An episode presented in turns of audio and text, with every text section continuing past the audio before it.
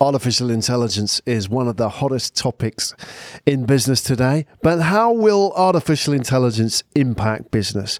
How will it impact society? What about AI and ethics? So, the next 50 minutes, we're going to dive into this fascinating subject area. My name is Graham Brown from Asia Tech Podcast. To help us unpack that subject, I'm joined by Nell Watson. Nell, welcome to the show. Thank you, Graham. It's a pleasure. Now, Nell, I love the way you describe yourself machine learning engineer and tech philosopher. Mm-hmm. Now, we don't get a lot of philosophers in tech. Maybe we don't get enough philosophers in technology today. And I'm assuming a philosopher takes the time to step back and think about the implications of philosophy and how it impacts us in the bigger picture. How would you describe yourself? Indeed, we um, we often just kind of uh, assume that first of all, that you know a technology is necessarily um, good in all ways. You know, when typically these things are a bit of a trade-off.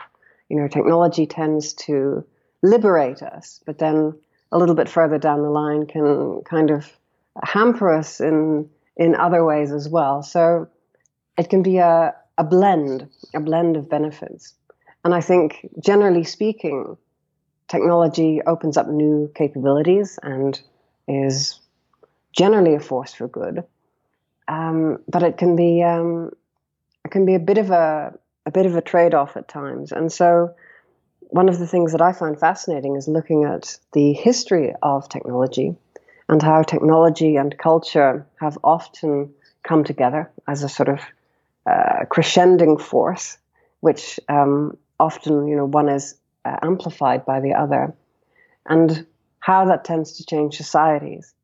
And there's a lot of historical examples that we can look back on to be able to predict, for example, what technology might um, do to our society in the future. And so, how we can best position ourselves to use it in an optimal way and perhaps um, offset a few of the um, uh, slightly less positive aspects of it.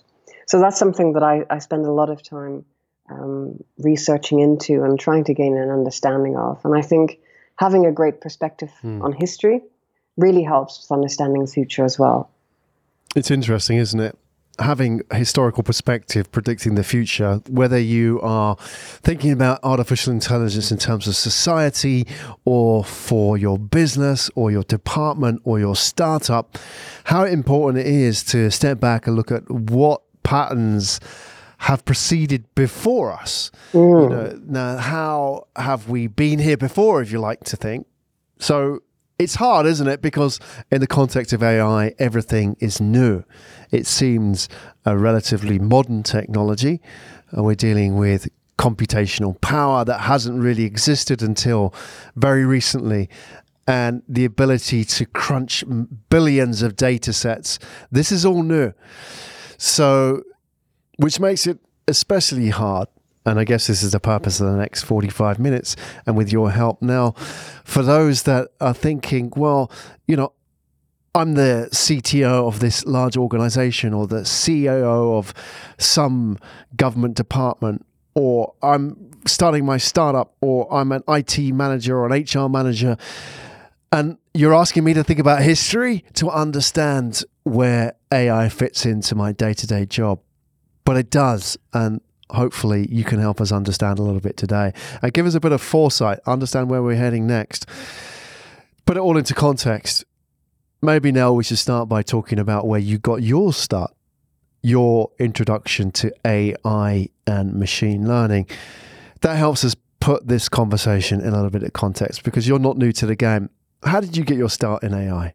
I suppose artificial intelligence is kind of an umbrella term, which has been around since the, you know the, the mid 1950s or so.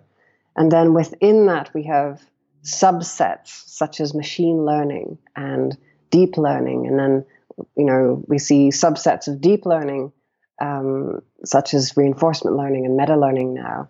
But they all kind of come under a, a broad um, auspice of, of AI, which in its old form was really about things that were were hand coded.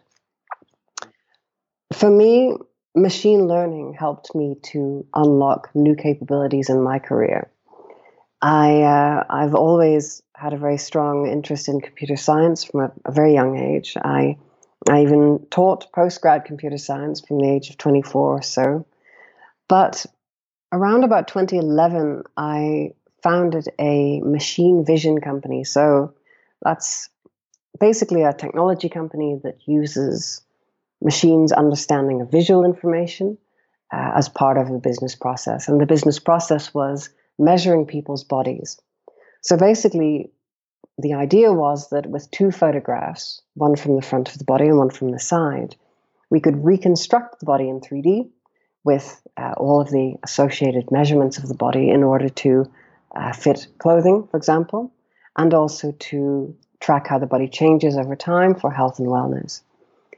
And around about 2011, when I was setting the company up, we were just before this real renaissance that we've seen in AI, which which really kicked off around about 2012 or so in a big way, with things like uh, this new form of machine vision technologies built on deep learning called convolutional neural networks, CNNs. Now, before CNNs, we were having to hand code everything. So we would create little programs to try and find people's armpits or find people's crotches or the shins and that sort of thing.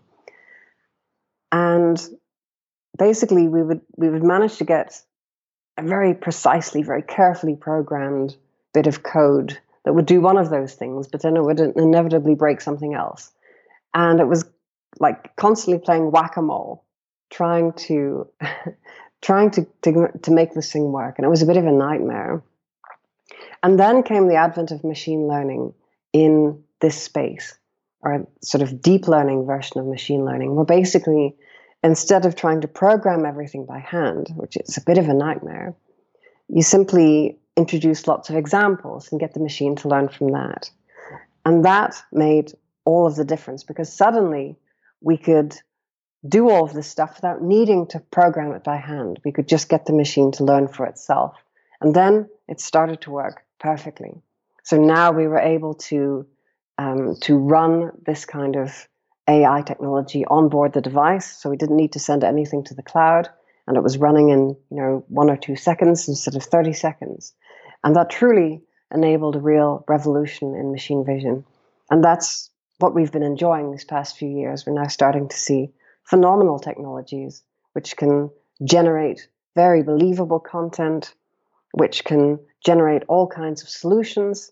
Um, you just basically give it an objective and it will work out how to get there and all of the steps in between. Mm. And it's this kind of ability to solve so many different problems in the world, which is making AI so useful. This is where we get a little philosophical because you've mentioned intelligence and problem solving, and maybe we have to step back and understand it a little bit because what you've described now seems very much to be in line, aligned with how nature solves that problem, how we've evolved as a species to become intelligent, i.e., that we don't have that fixed programming in our head that determines every type of behavior because we have to learn a lot we're programmed with certain behaviors from the offset, certain reflexes, but everything else we learn. So there's very sort of malleable intelligence there where we have to learn within certain parameters. And therefore, our understanding of intelligence maybe is being challenged. It's not necessarily more like machine, it's more like nature. So, maybe help us out here a little bit now. Define first, maybe a little bit about what is the problem we're trying to solve here with AI in the first place. My, my definition of intelligence would be the ability to to look at different potential paths and you know make a, a rational choice of which one is best. And I think all intelligences, from from extremely simple things like uh, you know single-celled organisms upwards, have you know an ability to to make choices to say, hmm, food is probably more in this way, or you know I'm intrigued by this thing. I'm going to go and have a look at it and pay pay it some attention. Um, and that that's that's really what we have with machines. but it isn't quite cognitive intelligence. It's not quite um, thinking about stuff. It's really it's more of artificial intuition, really, than artificial intelligence. And I think that's that's one of the things that um, people don't always quite quite grasp that what we have today is technologies which can replicate what the human brain does in about one second or less of thinking. What Daniel Kahneman would, would call the fast mode of thinking, system one. You know, the things we do without really thinking about it often. So, for example, in one second of a human brain power time, we might recognize an object or recognize whether a face is somebody we know, or we can transcribe between languages or between um, text and speech, for example. And we can take that that one second moment and we can put them in a line and create kind of a, a string of moments, if you will. And from that, we can do things like pilot a vehicle or make a prediction about where something's going to be, you know, uh, and kind of head it off, basically, you know. In, in all of these areas that we humans use our mostly intuitive way of thinking, machines are now starting to become superhuman. They are able to do these narrowly focused tasks in ways that are often as good or even better than human beings. But it will take time for more advanced sort of cognitive thinking to come out. We don't really have the technology available to do that just yet. But there are there are some emerging technologies which are taking us in that direction. Uh, reinforcement learning is one very exciting technology. I'm sure many of you out there have heard of things like uh, AlphaGo, you know, this um, technology by DeepMind, which has been able to master the game of Go uh, better than, than human players, which was something that was not foreseen for, you know, people expected that might happen in 10 or 15 years and not presently. But now we're seeing these same technologies being able to master uh, quite complex games like uh, um, StarCraft 2, which has very um, complex, multiple uh, layers of information and strategies. And that is getting into a more cognitive way of thinking. There's another form of learning as well called meta learning. And this is about instead of trying to focus on one narrow area and get really, really good at it, they train or sort of cross train an algorithm on multiple different potential scenarios. So they don't make it really good at one thing, they make it okay, mediocre at like a hundred different things. But actually, that translates into something that is um, able to generalize much better and deal with um, less uh, well known or well defined situations. So these these emerging technologies, which are a subset of deep learning, are gradually taking us in the direction of more cognitive thought. So there seems to be some defined stages when it comes to AI here, and maybe we can just spend a little time unpacking those. So for the listeners, we can see the progression of artificial intelligence from 2012 you marked out that point where there was the arrival of a new set of computational algorithms which really enabled the beginning of what we understand today in machine learning as sort of more modern machine learning specific tasks as well um, especially in pattern recognition. The second stage then being where that that group of algorithms or that philosophy has enabled machines ai to solve problems which you talk about as sort of existing at the subconscious level of human existence, like you know the the day to day tasks, like driving a car. You can drive a car without thinking about it; it comes naturally.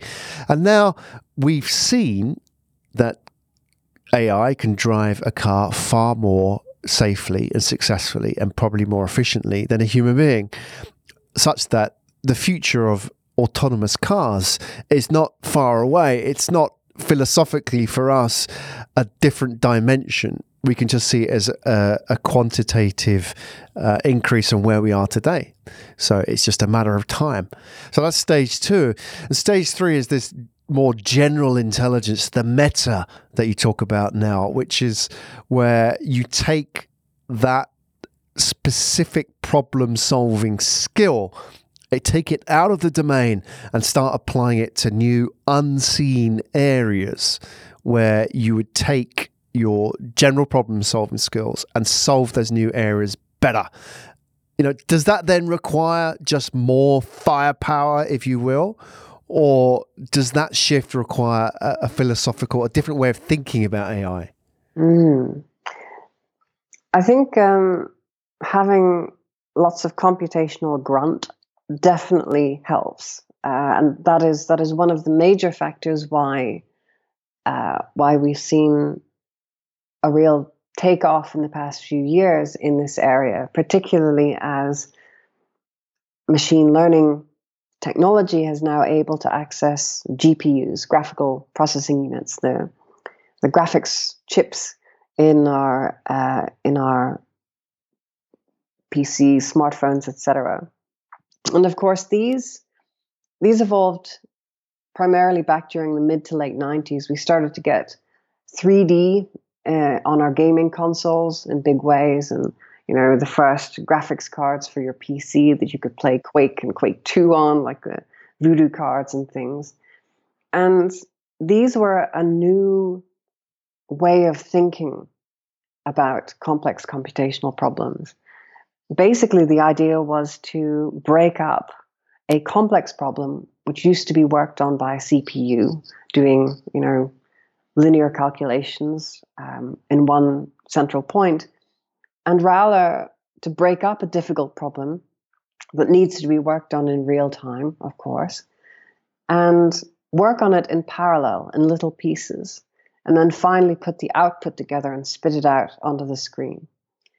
And strangely enough, this this form of, of parallel computation is very similar to how our brains work. It's much closer to how our brains work. You know, we don't have a CPU. You know, we have um, we have 86 uh, billion or so neurons in, in our brain. Um, they're all working more or less in parallel.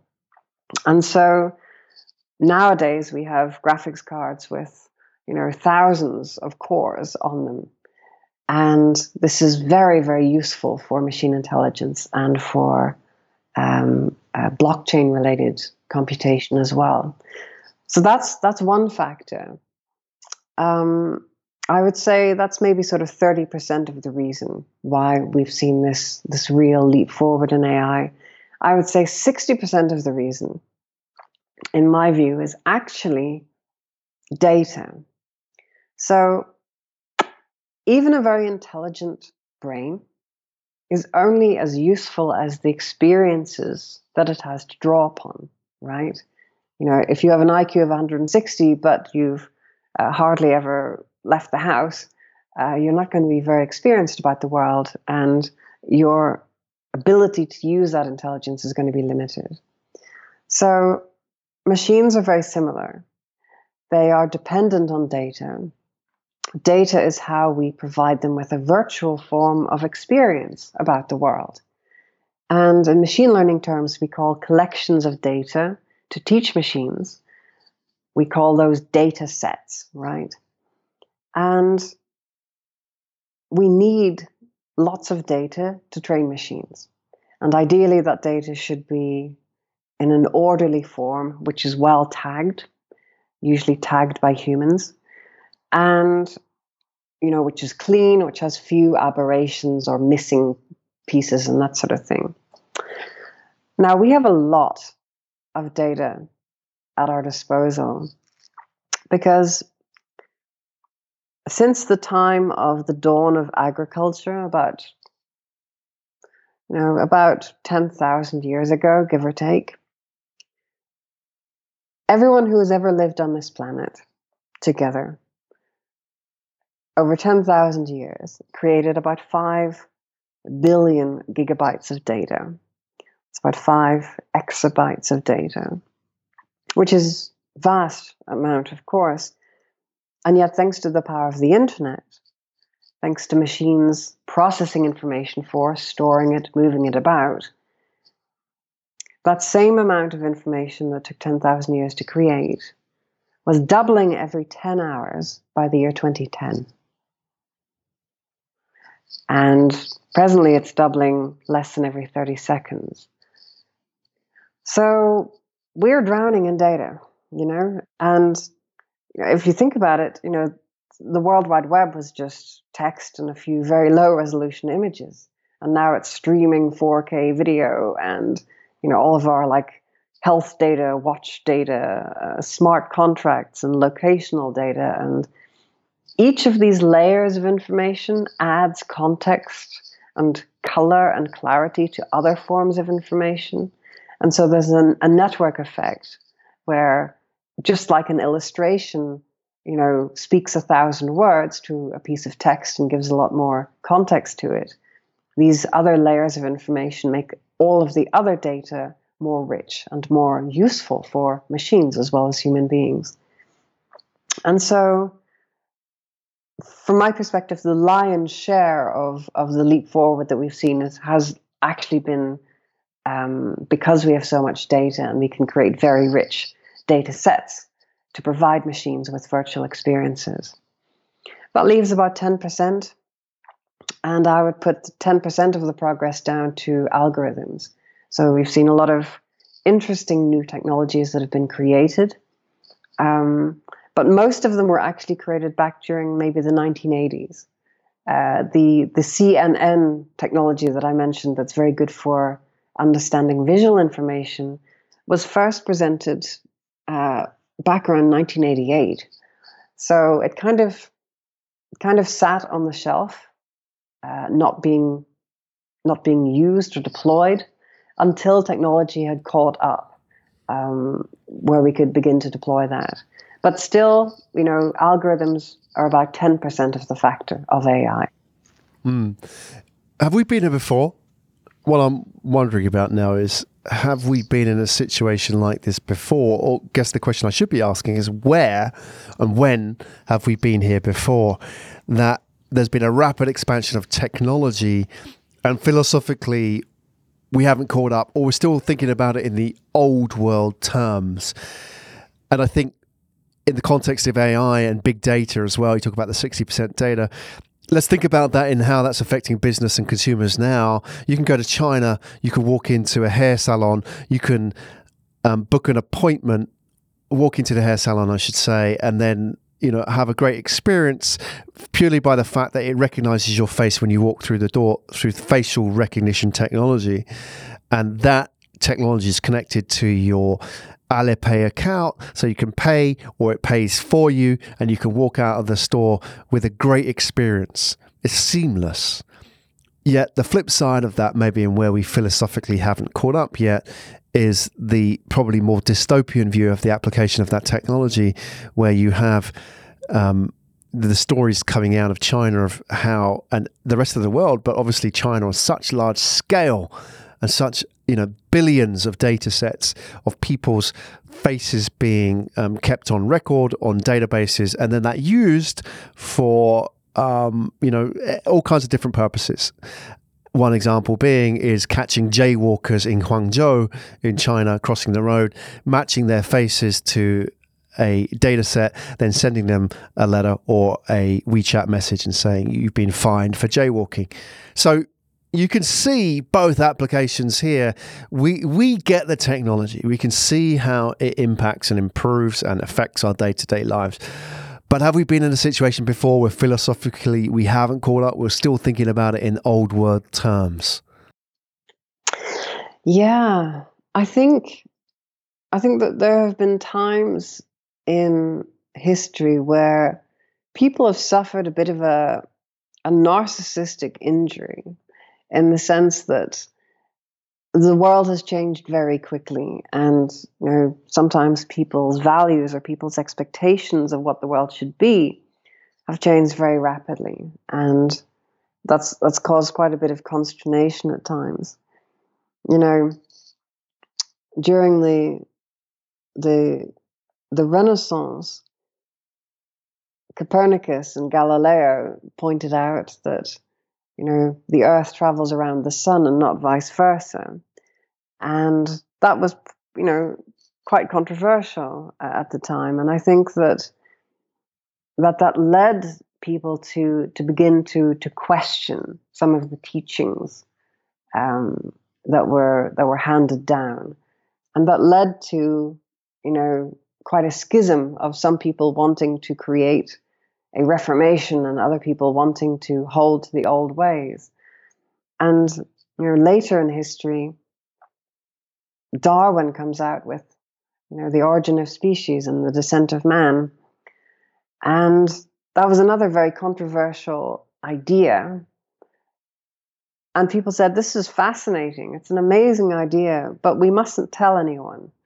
You know, it's it's too controversial and it's too difficult in, in ter- terms of understanding what it means for for human beings and society and our place in the universe, you know.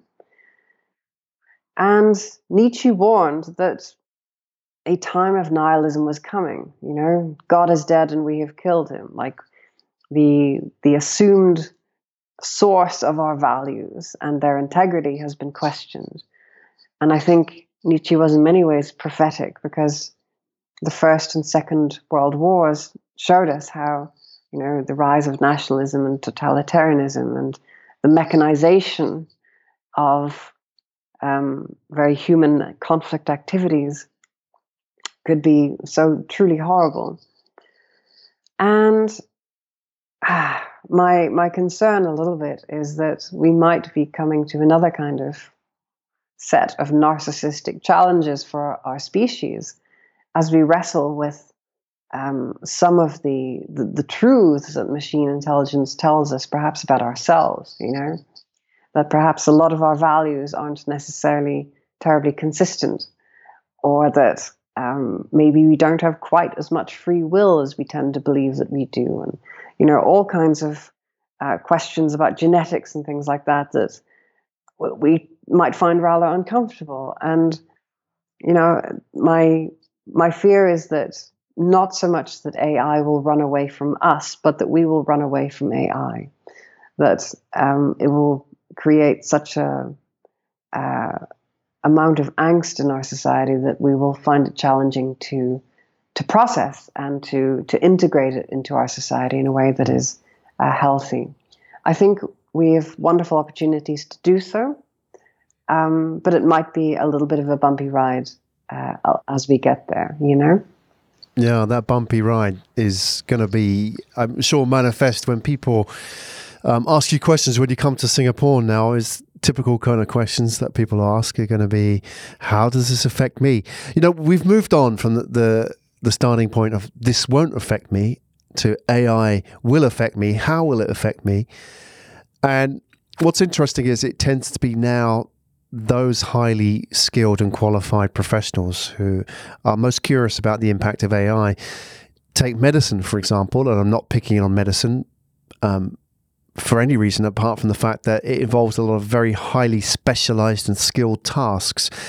If you were a, a consultant surgeon or, or, doctor diagnosing cancer from scans, um, that that's a human task and it requires a lot of experience and pattern recognition in its own term. Yet now we've seen that AI can do that far more effectively and with a much higher success rate than the error rate of a human being. So you would then wonder how does that affect these highly skilled medical professionals if a computer can now do this job so much better? So they're going to be asking that question How does it affect me? Do I have to outcompete the computer? Do I have to be better at diagnosing these cancer scans than the computer? Do I have to change what I do? Or do I have to, in some way, to ride this bumpy ride, be somehow more human? Firstly, for the moment, anyway, um, machine intelligence is is still limited to things which are precognitive, right? Which are more about pattern recognition rather than uh, thinking or you know interacting in, in complex social ways. Machine intelligence tends to offer an ability to replace tasks, right? But typically, it, it doesn't replace jobs. Um, there, there's rather few jobs which are involved of, um, you know, only one task. Most most jobs have many different tasks involved in them, um, particularly the more rewarding of, of jobs. I think rather than frame it as, you know, machines potentially threatening to take over one's livelihood or something, I think it's it's better to frame it as a tremendous opportunity for machines to augment one's daily working life, to uh, to give us a heads up you know, to provide a bit of a, a, an engine warning light, right? You know, have you paid attention to this thing that you otherwise might not notice that might be quite important? That's what machines are doing for us in, for example, the world of medicine. They are helping us to um, to create extra contrast in medical information that wasn't possible before. You know, to say, hmm, here's an interesting thing. What do you make of this? You know, this might be worth paying attention to. Similarly, um, in the world of law, machines are now able to to help out with the process of digging into jurisprudence. You know, looking at a past case law and trying to figure out what cases might be relevant, or even in the world of patents to figure out, you know, what um, prior art might be out there that might be uh, pertinent. And so machines can really help us to to do our jobs uh, in a more efficient way and in a way that leaves us an ability to work on things that are more interesting or that we are best suited to. For example, kind of interpersonal things, you know. Um, medicine is not just about looking at at X-rays. It's it's much more about bedside manner and you know the sort of the, the pastoral side of, of medical care, and you know a lot of people find that very rewarding. So I think there are few jobs which are likely to be directly threatened by AI. However, sometimes the way that we teach people is by treating them like an AI. So, for example, a um, you know a, a, junior lawyer might be obliged to basically sit in a basement and just dig through books, you know, um, and that's like ingesting massive amounts of information, and that kind of is acting like a like a data set for our human brain, whether it's on a conscious or conscious unconscious level. You know, your data set is your destiny. Whatever you pay attention to a lot, your brain will kind of reconfigure itself to make sense of.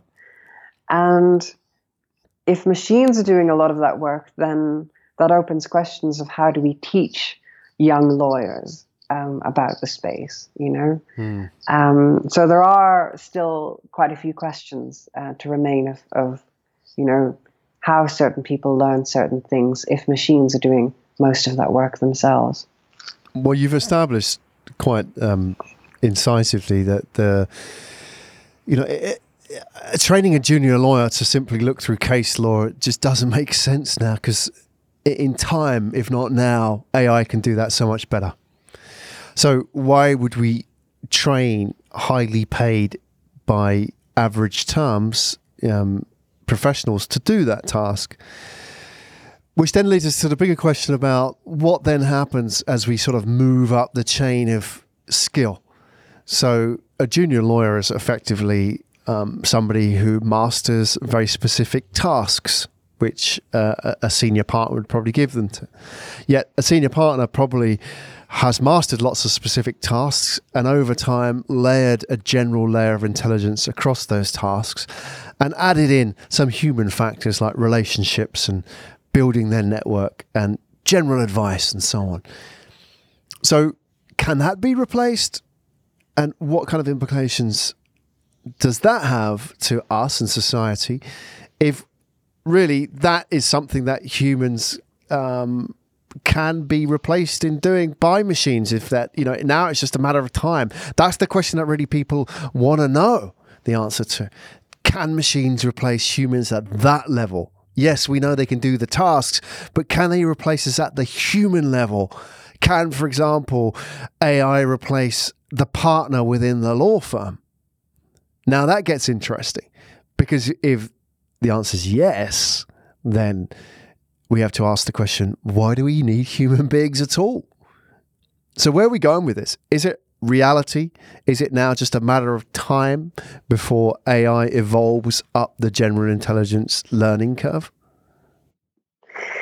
Yeah, I think um, I think it's not going to happen anytime soon.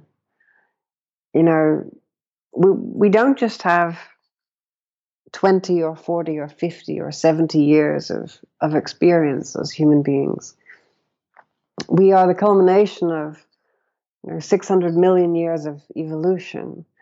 There, there is a lot of there's a lot of microcode in there, which has been very, very, very finely tuned, and which you know drives us to do all kinds of things. You know that our emotions in many ways are like little heuristic algorithms. You know, we feel emotion and it it primes us to do stuff, right? To run away or to get angry and indignant and, and fight our corner, or you know, to just become um, absolutely obsessed with making somebody as, as happy and comfortable as as possible.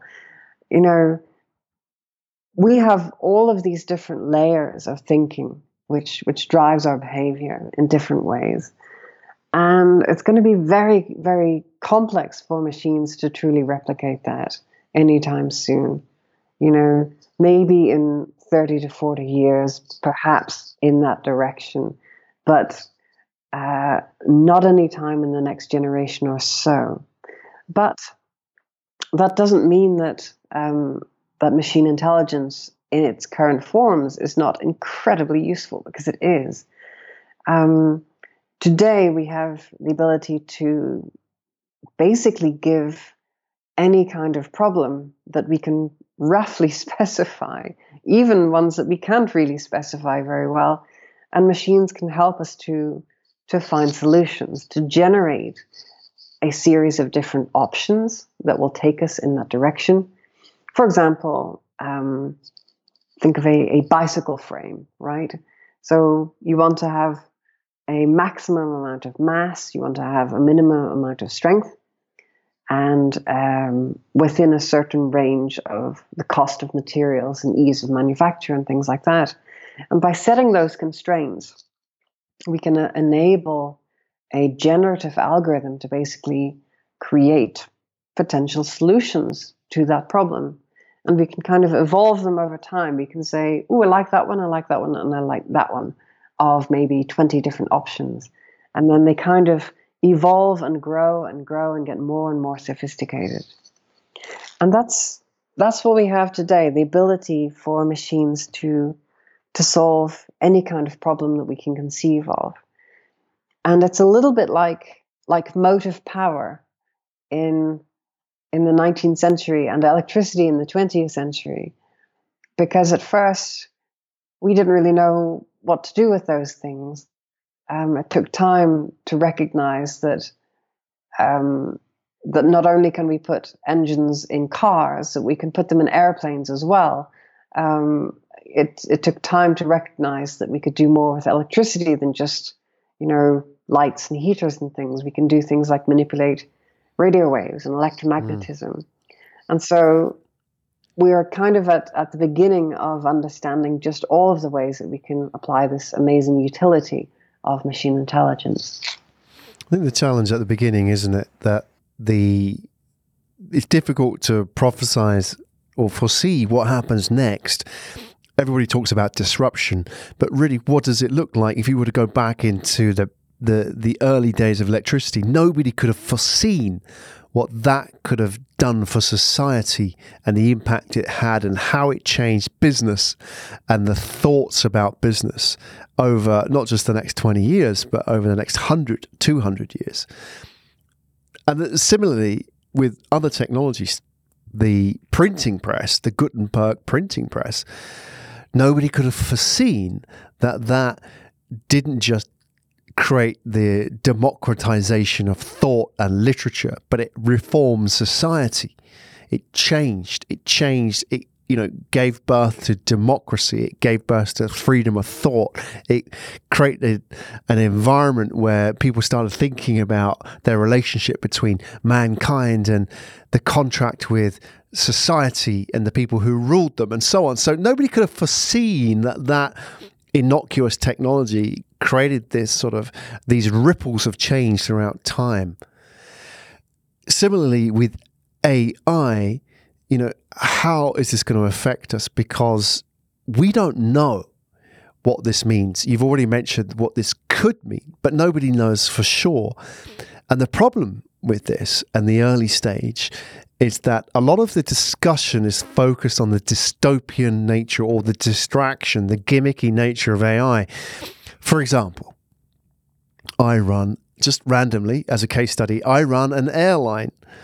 Um, and think about it in the context of what this means to me. Well, I collect a lot of data about my passengers. I collect data about transactions, footfall, what they eat on the plane, you know, how long it takes them to offload from the plane, cargo details, etc. Billions of data sets. Yet, if I was to talk to anybody about AI, the first conversation might be about robots flying planes. To me, you know, the real conversation is what you've highlighted here for us in business, the real conversation about AI has to be less about the more tangible aspects of it and the more you know, media friendly aspects, which is robots and the replacing of human beings, to really where the heavy lifting of AI is going to be done in data. You know, is the data that my company generates the byproduct of technology? i.e., like the wood shavings on the factory floor? Or is it something far more valuable because it is so important for us to focus on the right area rather than focus on the robot versus the pilot discussion? In AI, we've got to be focusing down at where the heavy lifting is done in that data discussion. I like I like the analogy of shavings as you put it, but I'd, I'd maybe put it as um, as shavings of gold lying on on the, the workshop floor, which are kind of being trodden on and, and forgotten about, you know, until some some enterprising so and so sweeps them up and discovers, you know, there's there's quite a lot of value that's that's that's been rather ignored. Data is incredibly important, and yes, the most valuable companies in the world are the big Silicon Valley companies that have you know, they're sitting on tons of data, they're sitting on lots of processing capabilities, and they've lots of smart people making clever algorithms. You know, they have first mover advantage in in using this new incredible utility of machine intelligence. So it kind of makes sense that they've leapt ahead of ExxonMobil and Pepsi and things to be the most valuable brands in the world. But most of the Silicon Valley companies are focused heavily on consumer data, and they don't have necessarily very much access to business data. Um, the the transactions between businesses, the processes within businesses, um, how customers interact with uh, with businesses day to day, and their actions uh, within a a flow of um, activities, as you might see with a passenger on an airplane, as you kind of give with, with your example. And so it's a little bit like like I see companies sitting on mountains, and we have a good idea that inside those mountains there is a lot of um, gold and a lot of jewels and things uh, just waiting for us to to dig them out. And I think one of the most important aspects is to do what's called a data audit, basically to understand what data you have, um, where it's located, uh, who has control over that data, the the state of that data, whether it is messy, uh, whether it has good integrity or not, um, as well as, of course, some of the regulatory uh, issues that may be attached to that data or may not, and a little bit of who in your network that you're not necessarily competing with, but who might have data which might be very useful if correlated, if kind of brought together with your own. And by beginning to understand those kinds of questions, we can understand what kind of gas we can put in this machine intelligence dynamo that we that we can deploy these days. I think a lot of people assume that if you want to work in AI, uh, you need to hire like six Stanford PhDs or something. That's not really the case. Um, there's there's massive amounts of technology out there that is kind of plug and play.